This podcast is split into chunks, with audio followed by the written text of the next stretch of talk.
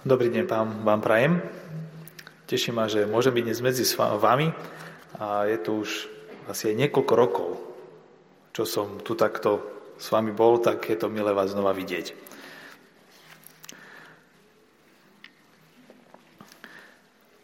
Bol som informovaný, že sme sa ocitli v sérii, aj minulý týždeň ste hovorili už o tom, o, o tvári Krista, a nevieme, ako presne ani vyzeral a niekedy možno nemáme úplne jasnú predstavu, ako by sme jeho tvár mali hľadať. A dnes budeme hovoriť o tom, že ako možno by sme mohli nachádzať alebo hľadať Krista v našich medziludských vzťahoch a v obyčajných malých či veľkých stretnutiach s druhým človekom, ktoré má potenciál byť stretnutím aj s Kristom. Čítali sme dva príbehy, ktoré zdanlivo nemajú veľa spoločného, sú od seba vzdialené stovky rokov, ale predsa ich spája téma, ktorú dnes máme.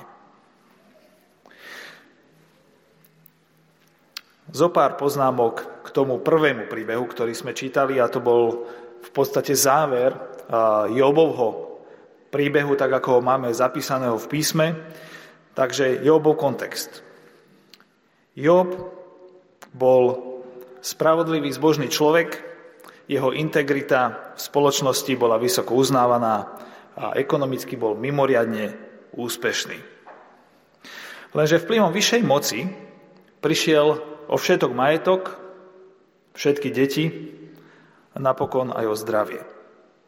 Vredy si škriabal črepmi, ako sedel v popole, čítame dostavilo, dostavilo sa dlhotrvajúce zúfalstvo, depresie, pocity nespravodlivosti a nezmyselnosti. Lepšie by bolo, keby som sa ani nebol narodil. Ako táto situácia trvala, prišli za Jobom priatelia. Potešiť ho. Čítali sme zo 42. kapitoly tohto príbehu, no takmer celých 40 kapitol tohto príbehu je v podstate sporom medzi Jobovými dobromyselnými priateľmi a Jobom, ktorí sa ho snažia presvedčiť Joba o tom, musel si urobiť niečo zlé, lebo inak by ťa Boh takto netrestal. Celkom určite si za to môžeš sám, len musíš zistiť, čo to je a priznať to. Jobov problém bol, že nevedel, čím takúto krízu do svojho života priviedol. Text, ktorý sme čítali, je v podstate finále, kde sa Boh po všetkých týchto sporoch Jobovi zjavuje a začína s ním hovoriť priamo, abo Job v pokore uznáva, že Božia múdrosť a počínanie presahuje naše ľudské poznanie. Zároveň Boh jasne demonstruje, že jeho dobrí priatelia sa veľmi mýlili. Neboli tvárou Krista pre túto situáciu. Aktualizácia toho druhého príbehu, ktorý sme čítali o Samaritánovi, dovolil by som si ho parafrázovať takto. V sobotu v noci prechádzal uličkou človek. Vracal sa domov z diskotéky. Prepadla ho tam banda svetovaných chlapcov. Zbili ho a okradli. Zostal tam ležať pod krikom na zemi celú noc. Predstavte si konkrétnu bratislavskú uličku. Bolo tesne nad nulou. V nedelu ráno ho ako prvý zbadal kňaz, ktorý sa ponáhľal na omšu. Už meškal, nevedel sa zastaviť. Ako druhý prechádzal okolo kolega Kostolník, ktorý tam chcel byť skôr ako jeho nadriadený. Aj ten ho radšej obišiel. Potom tou cestou išiel starší Róm. Tlačil pred sebou káričku s rannými kontajnerovými nálezmi.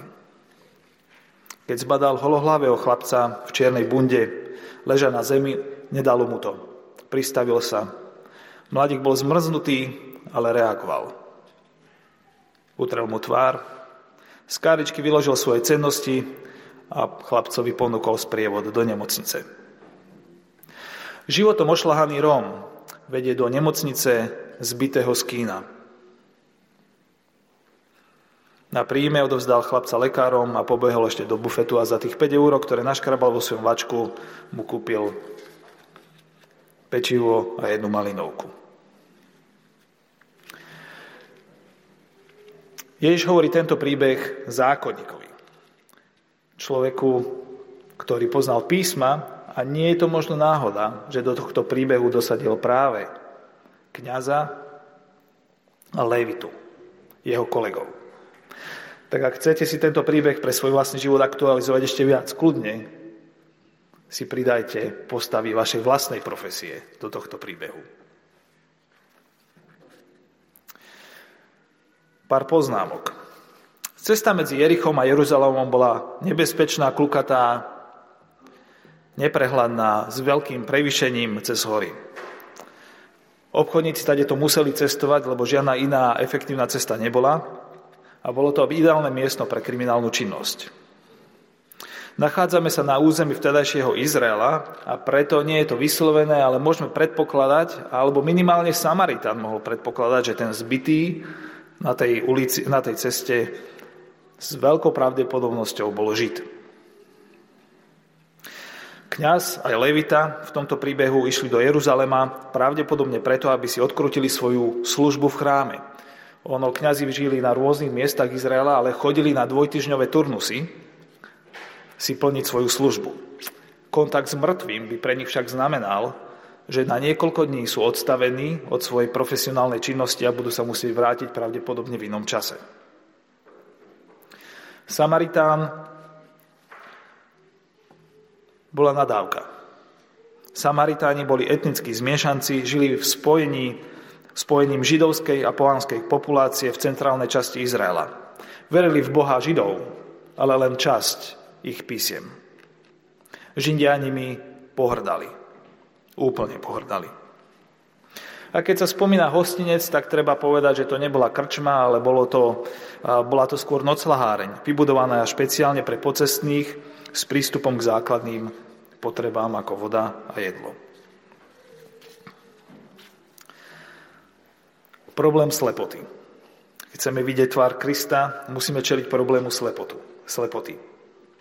Príbehu o Samaritánovi predchádzajú Ježišové slova.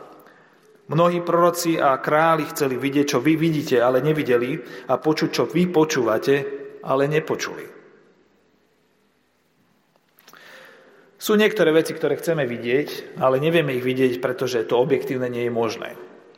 Nenastal ten čas, alebo to je situácia, kedy by sa to dalo vidieť. Potom sú veci, ktoré nevidíme preto, lebo nevieme, ako majú vyzerať a preto ich nevieme rozpoznať. A sú veci, ktoré vidíme, teda nevidíme, aj keď vieme, ako majú vyzerať, jednoducho preto, že sme slepí. To sa mi stáva mimochodom dosť často. Som, staviam krby a stále, každý deň na tej stavbe hľadám, kde som si položil ten alebo ten svoj pracovný nástroj doma, hľadávam veci a stačí sa opýtať manželky a ona mi vždy povie, že to mám rovno pod nosom. Ale ja to nevidím.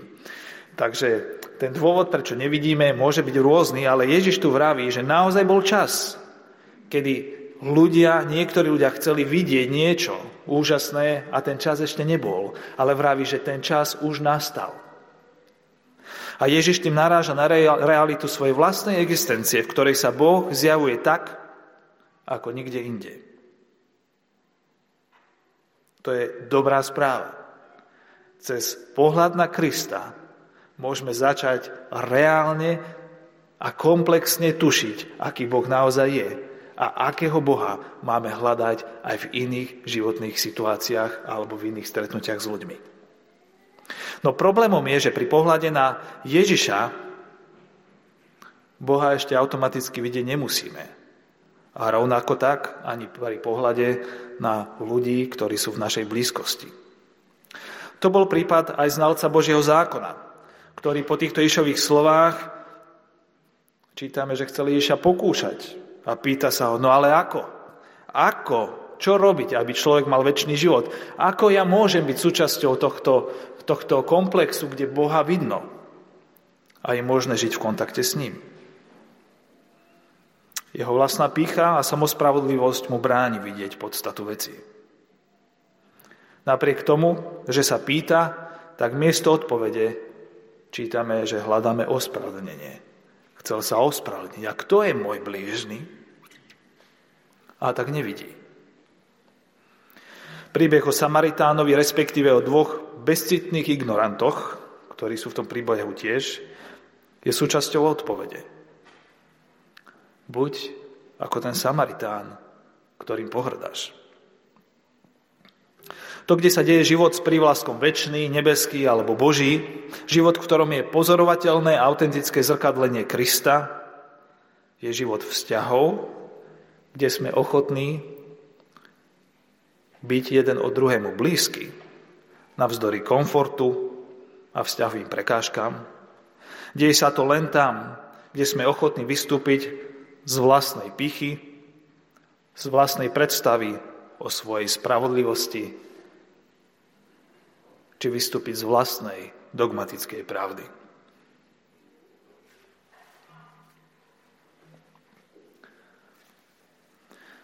Sklamané očakávanie.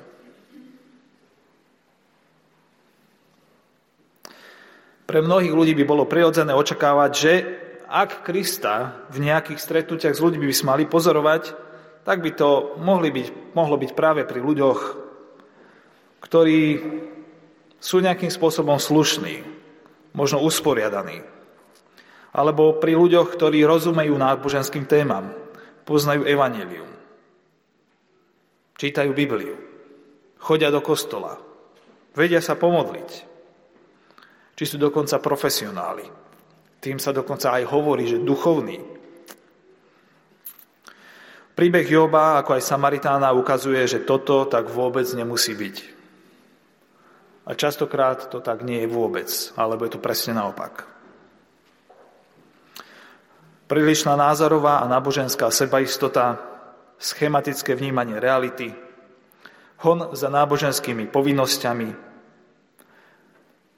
nedostatočné vnímanie hodnoty jednotlivca či absencia empatie, neschopnosť vnímať zložitosť a nejednoznačnosť reality života, posudzovanie či dokonca pokritectvo nie sú vlastnosti, ktoré by sme pozorovali na Ježišovi a preto ani takíto ľudia nie sú zväčša miestom, v ktorom by sme Krista vedeli nachádzať a rozpoznávať.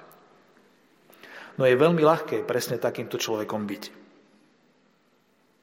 Kňaz, levita, aj náboženskí, naštudovaní priatelia Joba sklamali.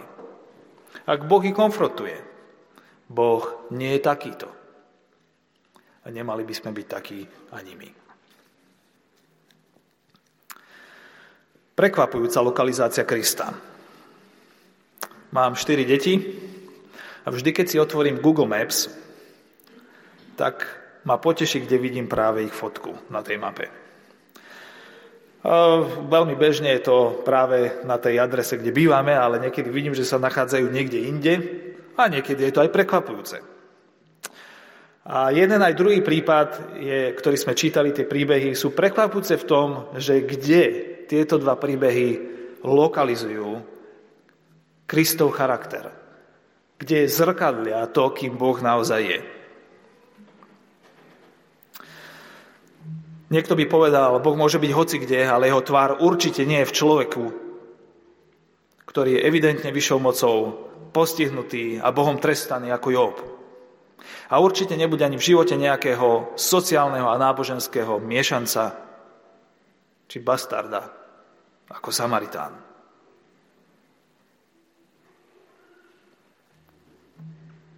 Možno inými slovami, ale niečo podobné sme schopní povedať aj my dnes. Či by nám prišlo prirodzené hľadať tvár Krista pri nemravníkoch, sexuálne promiskuitných jedincoch, pri kriminálnikoch, pri synkretistoch, nábožensky a filozoficky nekonzistentných ľuďoch, pri sociálnych vyvrheloch, pri alkoholikoch, feťákoch, pri obhajcoch LGBT agenty, či dokonca pri zástancoch Putinovského Ruska?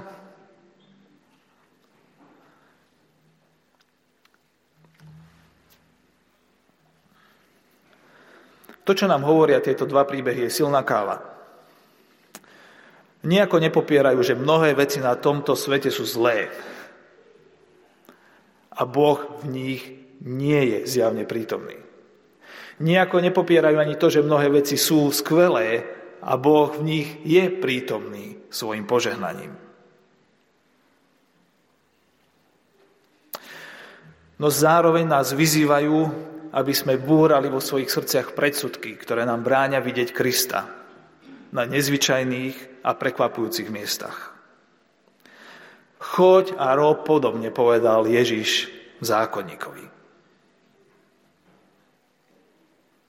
Samaritán sa sklonil k človeku v núdzi,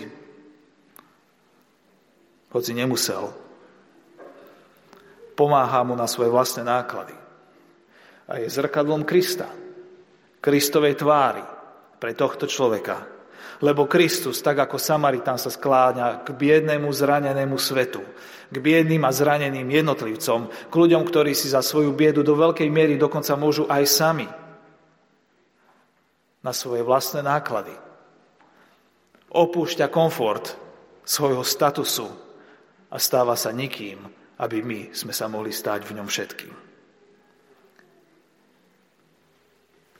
A Samaritán túto realitu zrkadlí a preto v ňom môžeme pozorovať tvár Krista.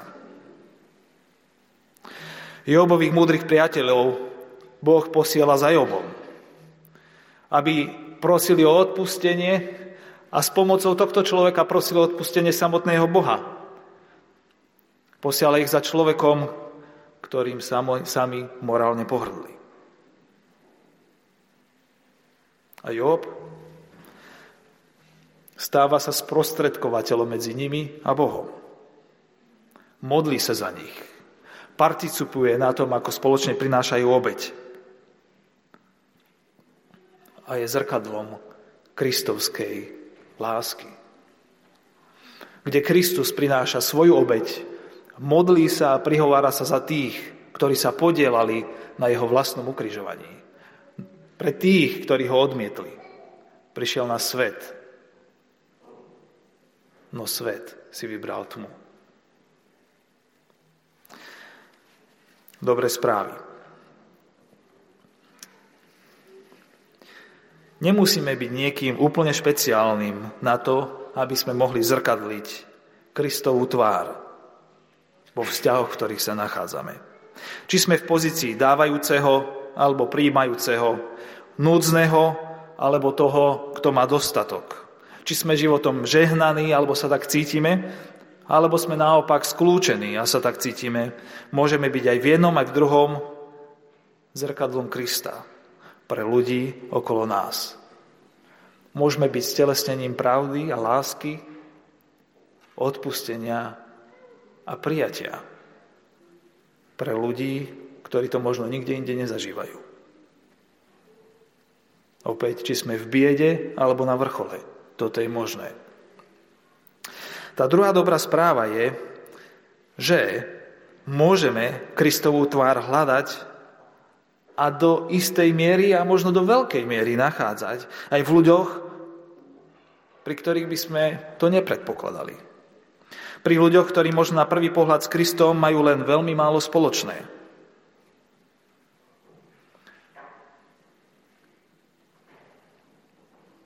Ich život a myslenie možno nie sú explicitne kristovské, ale možno implicitne sú kristovské oveľa viac ako životy tých, ktorí sa ku Kristovi hlásia celé roky. Ježiš raz o tom hovorí slovami, keď znalcom písma hovorí, veru, veru, hovorím vám, že colníci a prostitútky predchádzajú vás do kráľovstva Božieho. Matúš 21, 31.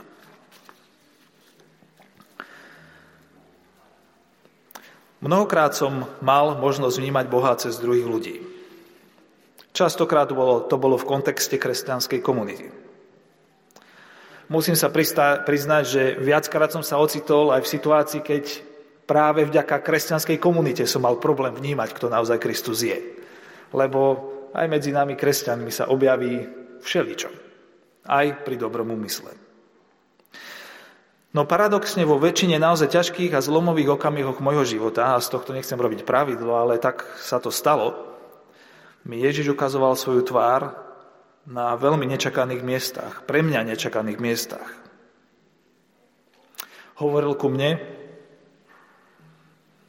cez myslenie jedného mormonského manažéra, inokedy cez doktorku starajúce sa o umierajúce deti, či cez biznismena daviaceho sklo. Sedel som raz s priateľmi na obede a hrou hovorím mladej žene, že počúvaj, tvoj otec je pre mňa strašne dôležitý človek.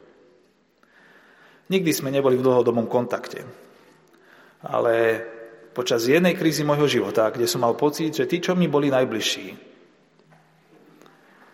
sa jednoducho stali mi veľmi vzdialenými. Sa tvoj otec ku mne postavil a veľmi výrazným spôsobom mi pomohol. A vo chvíli, keď som mal pocit, že neviem, kto je Kristus, lebo tí, ktorí sa ku nemu hlásia, sa správajú pre mňa nie celkom pochopiteľným spôsobom, sa on stal pre mňa Kristovou tvárou. A vďaka tomu som na Boha nezanevrel. Priatelia, tí z vás, ktorí si hovoríme Kristovi následovníci, nepodceňujme ani potenciál, ani dôležitosť toho, ako veľmi tento svet a my navzájom potrebujeme byť tvárou láskavého a dobrého Krista jeden voči druhému. Pozývam vás, aby sme vstupovali do vzájomnej blízkosti aby sme v nej objavovali a zrkadlili tvár toho, ktorý sa vzdal všetkého, aby sa nám stal blízkym až na veky. Amen.